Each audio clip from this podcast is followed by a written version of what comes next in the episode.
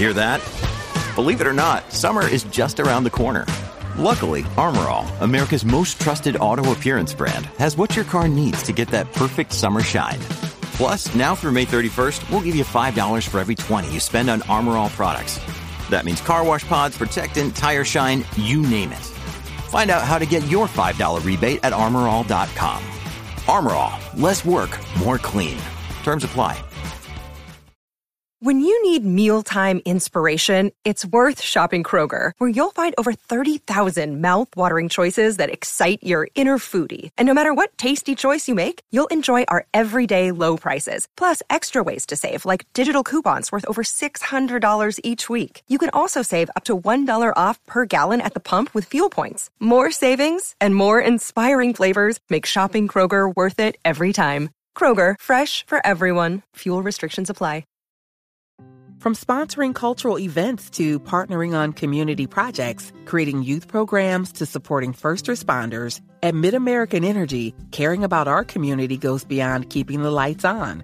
It's about being obsessively relentlessly at your service. Learn more at midamericanenergy.com slash social. Bienvenidos a Razones para Ver, un programa de fuera de series. Hoy se lo vamos a dedicar a uno de estos True Crime, a una de estas series documentales sobre crímenes que tanto nos gustan. Un crimen muy especial, con muchísimos tintes políticos, de una época ya bastante lejana, pero que muchos de nosotros, sobre todo lo que crecimos eh, justo con el derrumbe del bloque soviético y de la reunificación alemana, recordamos. Estamos hablando de Devil Rollweather, si mi pronunciación alemana es como siempre, esto es lo que hay. Quedaros con Un crimen perfecto, que es la segunda parte de esta documental para Netflix, que vamos a comentar entre este que os habla CJ y Maricho Lazábal. Maricho, ¿cómo estamos? Pues muy bien, aquí de, vueltas a comentar los true crimes, que, que últimamente los estábamos dejando un poco apartados. Totalmente, y además es un género clarísimamente que funciona en vídeo, en audio, en el auge de los podcasts que estamos viendo recientemente. Tenemos True Crime desde luego hasta la cocina. Y para compartir también este comentario de, de, la serie de, de, Netflix sobre este asesinato que comentaremos ahora mismo, tenemos también a Juan Galonce. Juan, ¿cómo estamos? ¿Qué tal? Muy buenas tardes. Encantado de nuevo estar con vosotros.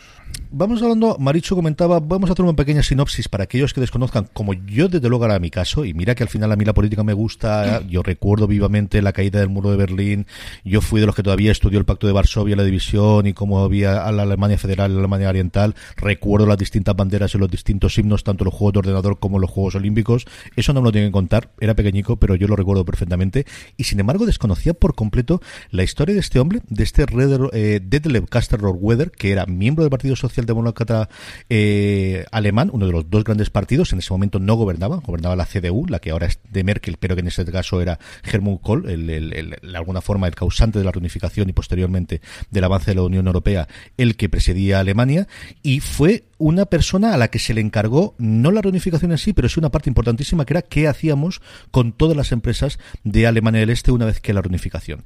Y fue asesinado con un francotirador. Eh, hay distintas causas, ahora lo comentaremos, y la serie precisamente se va en eso, en la más concurrida, que era que era un grupo terrorista que había en ese momento en Alemania eh, de connotaciones comunistas, lo había matado, pero había, pues como en todo True Crime, no solo un único asesino, sino distintas posibilidades y distintas teorías alrededor de ese asesinato. Marichu, ¿cuándo es la primera vez que descubriste este, este documental y te quedaste tan eh, alucinada como yo de, pero esto ocurrió y no sabíamos absolutamente nada aquí de ello? Yo me di cuenta la semana que lo pusieron, no recuerdo si era un jueves o un viernes, al ir a dormir, esto que cacharreas un poco y zapineas mirando las diferentes pestañas, me encontré con él y fue, ¡uh! Un true crime, guay. Lo puse y fue como, esto es un documental del canal Historia. Y entonces, espesor de viernes noche, paré y me lo vi al día siguiente el primer episodio. O sea que del todo, eh, de una forma accidental, fui llevada en plan amarillismo y salseo de True Crime y luego cuando lo abres te encuentras una cosa muy distinta, es prácticamente una clase de historia. Para aquellos que sois de mi generación y estas cosas no las recordáis, es esa parte de la historia a la que nunca llegaba los libros de texto. Así que, que la verdad es que a mí me ha parecido muy chulo y muy interesante, sobre todo porque la mitad de lo que me contaban me venía completamente de nuevas, de ello. Esto no lo he estudiado en mi vida y por curiosidad no me he acercado a ello. Así que es un true crime, pero un poco más político que criminal, aunque tiene sus conspiraciones varias. Galonce, tú que por edad, porque eres mucho insultantemente más joven que Marichu y yo, recuerdas aquellos momentos más claramente que los demás y que además, como suele ser habitual en estas cosas, eres el culpable que yo haya visto esta serie en esas conversaciones de café de, pero has visto esto, ¿cómo llegaste a la serie? Y, mm, luego haremos valoraciones globales, haremos a que recomendamos, pero, pero ¿qué te encontraste cuando empezaste a ver esta cosa en riguroso alemán como Dios manda? Claro, mi alemán de pasiego, como todo el mundo sabe, naturalmente. Bueno, eh, yo la serie me pasó como Maricho, estaba zapeando en, Netflix, pues, navegando, ¿no? Y de repente mm, ese famoso algoritmo y maravilloso algoritmo que te dice esto es para ti. Y yo, de esto que entras y lees la sinopsis y dices, ¿de qué me suena? ¿De qué me suena? ¿De qué me suena? Bueno, yo tengo una edad, en aquella edad, en aquella época, yo he trabajado ya en un periódico, vosotros mucho más jóvenes. Entonces, eh, yo no me acordaba del suceso en sí, naturalmente, porque es una cosa que pasa el tiempo, hace 29 años y tal. Pero mm, pero sí que viví, eh, en cierto modo, en muy primera persona, porque había salido a la universidad y estaba trabajando en el periódico la época de la reunificación. A mí, en cuanto vi la sinopsis y automáticamente entré en el ordenador y vi de qué iba eh, la historia de, este hombre eh, y vi los, ese, ese, proceso conspiranoico que había alrededor y que el caso sigue siendo inconcluso, dije, esto hay que verlo. Y de hecho fue empezar y no acabar. O sea, me fusilé los cuatro capítulos en nada. Yo, como os comentaba, fue Juan el culpable de que viese el primer episodio, Mártir, el que hace un poquito del planteamiento y las circunstancias, y nos va a combinar pues lo que ocurre con los True Crime relativamente modernos, hay muchísima imagen, hay muchísimo vídeo de la época y en este caso tiene muchísimo busto parlante, incluido gente tremendamente importante. Evidentemente Cole se nos fue hace unos años, pero de ahí para abajo su mano derecha de la unificación, el ministro de Finanzas alemán, que es un señor ministro de Finanzas alemán. Yo he conocido alguno más reciente en, mi vida, yo he estado en varias charlas en las que ha dado Wolfgang Schlauer en los últimos tiempos, en su silla de ruedas y aún así era tremendamente imponente. Este vez que era un señor que estaba acostumbrado a mandar y a tener muchísimo poder. Y luego periodistas de la época e investigadores. A mí el investigador del cigarrillo es una de las cosas que más me ha gustado de la serie del primero, porque es un señor periodista de la vieja escuela, cómo funciona. Maricho, ¿qué te ha parecido ese primer episodio y, lo que nos promete que va a desarrollar? Juan sí que ha visto los cuatro, tú y yo hemos visto los primeros episodios. Eh, alguien que se vaya a acercar al episodio, ¿qué se va a encontrar eh, en esta El crimen perfecto? Un libro de texto muy bien contado y con salseo. Yo creo que es la mezcla esa suficientemente riguroso y da suficientes datos de contexto para que los que no conocemos de qué nos están hablando entiendas perfectamente cuál es el contexto político y tengas herramientas para quedarte con algo más que la anécdota. Pero luego realmente es un caso eh, que, que, tiene su salseo no solo en sí por el crimen, la investigación, etcétera, sino porque al final estamos hablando del crimen de, de el tipo que se dedica a coger la RDA y desmontarla o traducirla a una sociedad capitalista. Entonces, al final estás hablando de cosas muy tangibles y de cosas muy de grano pequeño, de esas que no suelen aparecer cuando uno se pone a leer la Wikipedia. En ese sentido es muy interesante, tiene muchísimo jugo es de estas que hay que ver descansadito y que hay que ver pues con, con ganas de atender y con ganas de recordar y de ir hilando cabos de lo que te están contando, porque el contexto es mucho más importante que en un true crime personalista de una cosa muy anecdótica que bueno, que fuera de era un señor que vivía en una casa de baja densidad, no hay mucho más dato de contexto. Juan, todos los True siempre tienen un momento en el que te empiezas a tirar las manos en la cabeza de pero ¿cómo es esto posible? ¿Pero cómo es esto posible? ¿Pero cómo es eso posible? En el primer episodio, ¿cuáles son los que recuerdas tú que más veces hiciste eso? Bueno, como decía, como decíais antes, es la presentación de la historia y luego en los capítulos siguientes va desarrollando las teorías eh, conspiranoicas, ¿no? Eh, a mí me hace mucha gracia, bueno, desde el primer momento el, episodio comienza, ya os recordáis, con el, periodista saliendo de su redacción y adelantando un coche, de, coche de la policía, se pierde y va detrás de él, ¿no? Y me hace mucha gracia la escena en la que, que está en cierto modo ficcionada, ¿no? O dramatizada, que le dice, déjame sacar unas fotos, pero desde un lado, y tira con flash para que veas lo que hay dentro. Y automáticamente viene la policía, en este caso secreta, la policía federal, y dice, aquí se acabó la fiesta, cada uno a su casa y Dios en la de todos, ¿no? A partir de ese momento es cuando digo, mm, vale, eh, esto me interesa, ya me, empieza a gustar, ¿no? Y tal. Sin embargo, no recuerdo si es en el primero o como dices el segundo, cuando empieza a desarrollar la teoría de la fracción del ejército rojo, del antiguo Bader Meinhof, eh, cuando eh, aparece el famoso Pasquín, apoyado en el árbol, donde eh, hay un alegato que reivindica la autoría del asesinato, ¿no? Y con el sello de la fracción del ejército rojo a la parte final, ¿no? Esto es como el famoso chiste de Sherlock Holmes, encuentra un cenicero, hay colillas aquí han fumado. O sea, entonces a partir de ahí dices, esto mm, creo que va a mejorar sustancialmente, ¿no? Entonces, a partir es cuando dije, no me lo puedo creer. Yo del primer episodio recuerdo, como os decía antes, sobre todo el periodista con el cigarro, que hay dos o tres momentos divertidísimos, y sobre todo hay una cosa brutal, y es que minutos antes del asesinato, eh, tenía una conversación, o horas antes del asesinato, tenía una conversación con la mujer en la que dice, es que no estamos defendidos, es que no hay nadie aquí, es que nadie está protegiendo a la persona que hombre, sí, posiblemente los ministros y el, canciller eh, Kohl eran mucho más importante que ellos en ese momento o en esas circunstancias, pero al final a nivel económico una persona que estaba al mando, y nos lo demuestran con imágenes de 15.000 empresas empresa más arriba, empresa abajo de la RDA, en la que íbamos pues desde pequeñas empresas a grandes constructoras, astilleros y hasta los estudios de televisión que tenía la RDA. Es que era la persona encargada de una a una todas estas empresas, ver qué se podía hacer, qué ocurría, si se podía reconvertir o no, o si en su caso tenía que ir todo el mundo al paro y buscar una solución posterior al, al funcionamiento.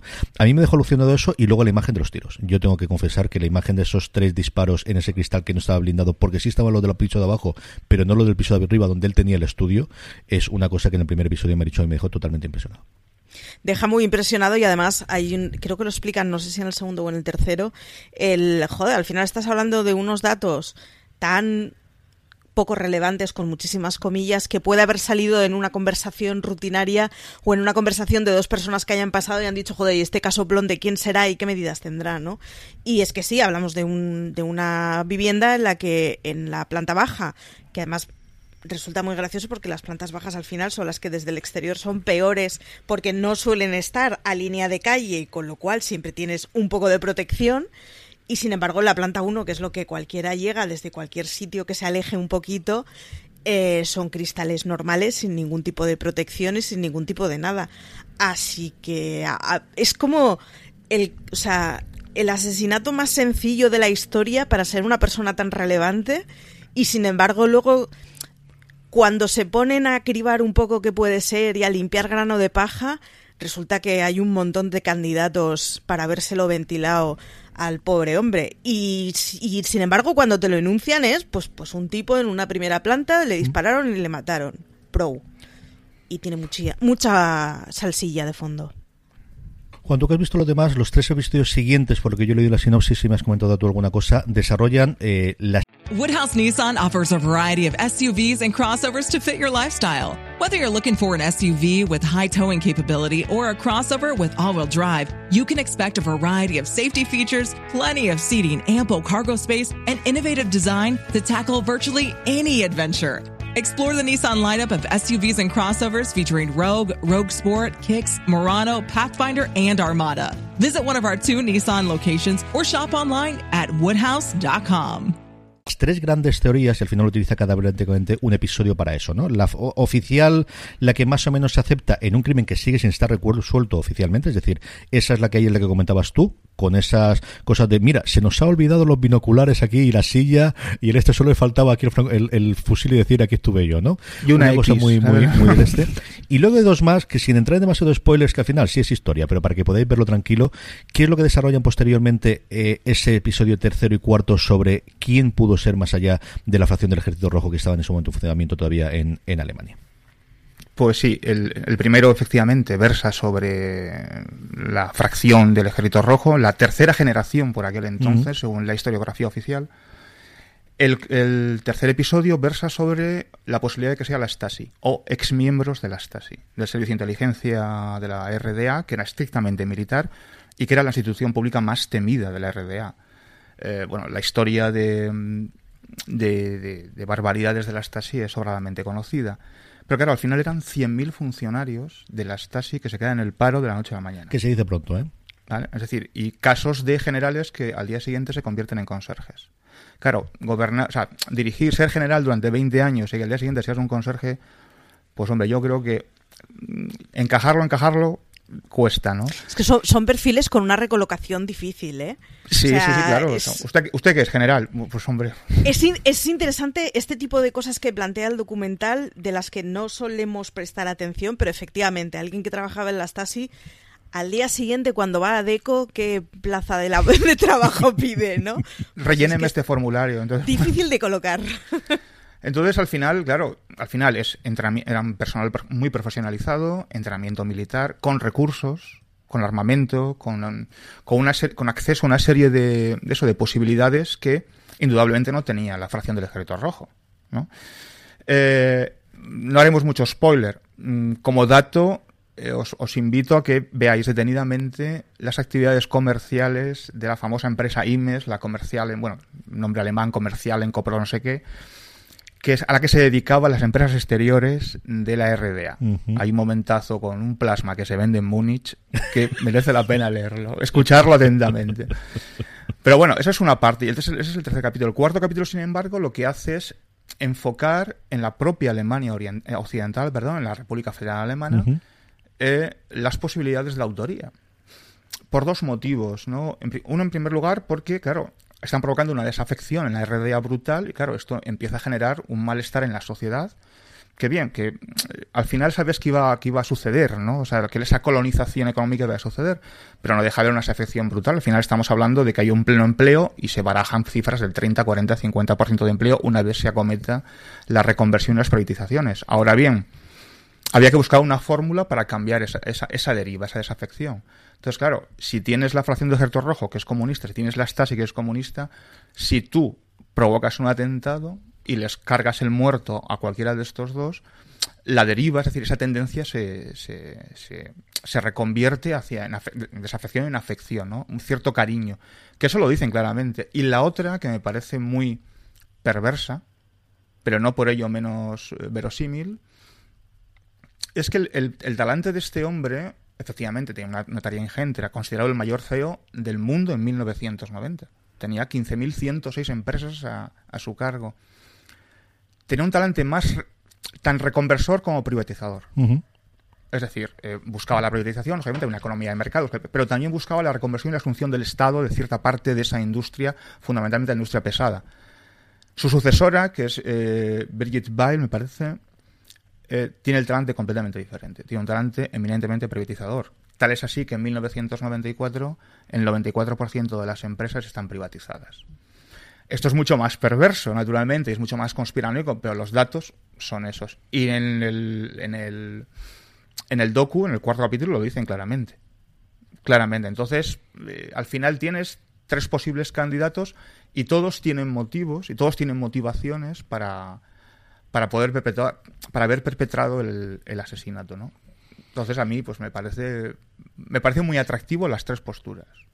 Tú lo comentabas antes también, Maricho, y yo creo que es algo que, que, que, a todos nos ha parecido interesante en el documental, que es, más allá del asesinato y de todas las teorías y de la conspiración, es que, no vamos a negar lo que es la parte que nos gusta y que al final eh, vamos al género, a mí una cosa que me ha gustado mucho es ese contar esa parte de la historia política alemana que no nos llega, porque imágenes de la caída del muro de Berlín hemos visto muchísimo, pero yo no había visto nunca las imágenes de las manifestaciones y de revueltas, y por momentos y manifestaciones me recuerdan mucho, pues, eh, al momento dado el, la primavera árabe por reciente, ¿no? Por cosas más recientes, de mucha de esa gente que de repente le cambien el sistema sin ellos comerlo ni beberlo de la noche a la mañana, que no saben hacer, más organizados o menos organizados, y que montan una serie de follones que igual sí que se conocía aquí en, Europa Occidental, pero que desde luego yo no recuerdo para absolutamente nada, que al final siempre se ha vendido el, éxito de la reunificación alemana con sus problemas internos y luego de aquellos polos vinieron esos lodos con el euro y con Maastricht y con un montón de cosas que nos van más allá de lo que queremos hacer en el programa. Pero todas esas imágenes de lo que ocurre justo los años después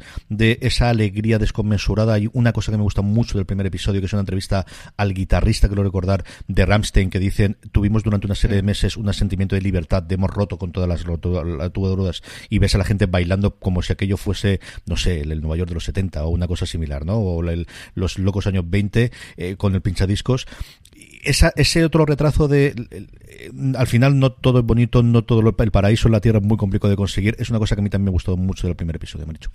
Sí, y hay dos cosas que pican mucho la curiosidad del primer episodio, que son, el primero, una frase que dice que hay varios atentados de la RAF que no han sido esclarecidos hasta el momento. Es como, uh, esto es una mina de cosas que, que, buscar y que leer, que es posible que sea interesante. Y la otra que plantean es, es impacta mucho porque el, o sea, el muro de Berlín es anteayer, pero también es un poco, o sea, suficientemente después de, la Segunda Guerra Mundial como para que uno pensara que ciertas cosas se habían quedado enterradas. Y sin embargo, tras las imágenes de los entrevistas, o sea, de las manifestaciones en contra de la guerra de Vietnam, las declaraciones del momento de gente entrevistada en la calle es que los exterminen. O sea, me impacta muchísimo el pensar que en mi cabeza es anteayer y mm. algo pasa cuando aún no se había asumido esa cosa de hola, a la gente no se le extermina, ¿no? No se le extermina, no lo dices delante de una cámara, menos si eres alemán. No sé cómo decirlo, todo mal. Y impacta mucho el anteayer se tenían aún ciertas ideas que, dan mucho miedito y al final es gente que se manifestaba en contra de la guerra de Vietnam, que tampoco estás hablando de una cosa tan loca como para que la solución que le aparezcan a varios sea que acaben con ellos impacta muchísimo ese, ese retrato de, pues eso, de más allá de las imágenes felices y del comentario feliz de todo el mundo se abrió un restaurante para vender aceitunas y quesos griegos, ¿no? y salchichas en alguno de los casos. Vamos hablando, Juan, ¿a quién recomendamos que vea la serie? ¿A quién eh, creemos que le puede gustar esta eh, miniserie documental de Netflix? Bueno, eh, antes lo definió Marichu claramente, o sea, esto es historia, historia pura y dura, es decir, o sea, es un, podría ser un docu del National Geographic, o sea, del History Channel, National Geographic, una cosa de estas, ¿no? Y pues, por supuesto, a los amantes del true crime y a los amantes de, de las conspiraciones porque es que tiene, tiene mucha conspiración y al final es que no está resuelto el caso. O sea, después de 29 años sigue inconcluso, ¿no? Con lo cual, y no creo yo que esto se concluya nunca, porque los, eh, los intentos que se ha hecho posteriormente han quedado todos en agua de borrajas. Lo describe muy bien el documental, hay un momento muy divertido donde se, se habla de una operación, no lo vamos a spoilear, pero el, el, resumen y la reflexión final del investigador que llevó la operación es decir, o sea, es que esto es que da igual que haga lo que haga, o sea, es que me va a dar igual, con lo cual esto va a ser mal. Entonces, claro, es muy conspiranoico. Y a mí la última parte es la que más me, me atrae.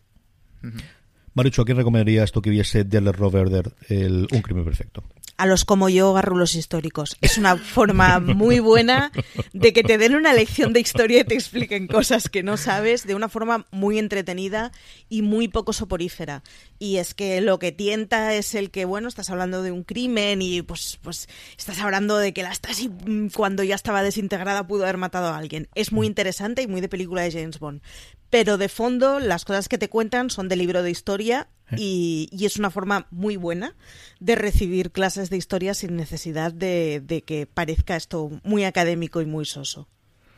Yo coincido con vosotros, yo creo que al final, eh, y por mí por la parte de la historia, ¿no? La gente de mi generación de 35, 45 años que conoció, al menos estudió en su momento, una Europa dividida y el telón de acero, yo creo que el volver a recordar eso, que está muy cerca y está muy lejos al final, pero que todos recordamos una vida previa. Y, y luego aquellos que no lo han visto por acercarse, porque al final damos por sentado que Alemania es la Alemania que es y no lo era hasta hace tres días y, y de verdad que muchas de esas eh, ocasiones y esa esa digestión de todos los problemas que traía la Europa alemana, eh, la, Alemania eh, oriental, mm, trajo muchas cosas que después se tomaron a nivel de decisión de la Unión Europea y que provocaron muchísimas cosas que hoy podemos ver a nivel de quién toma las decisiones, de cómo se toman las decisiones, de los límites de gasto y muchísimas cosas más que luego podéis investigar a partir de ahí, tanto ellos como los franceses.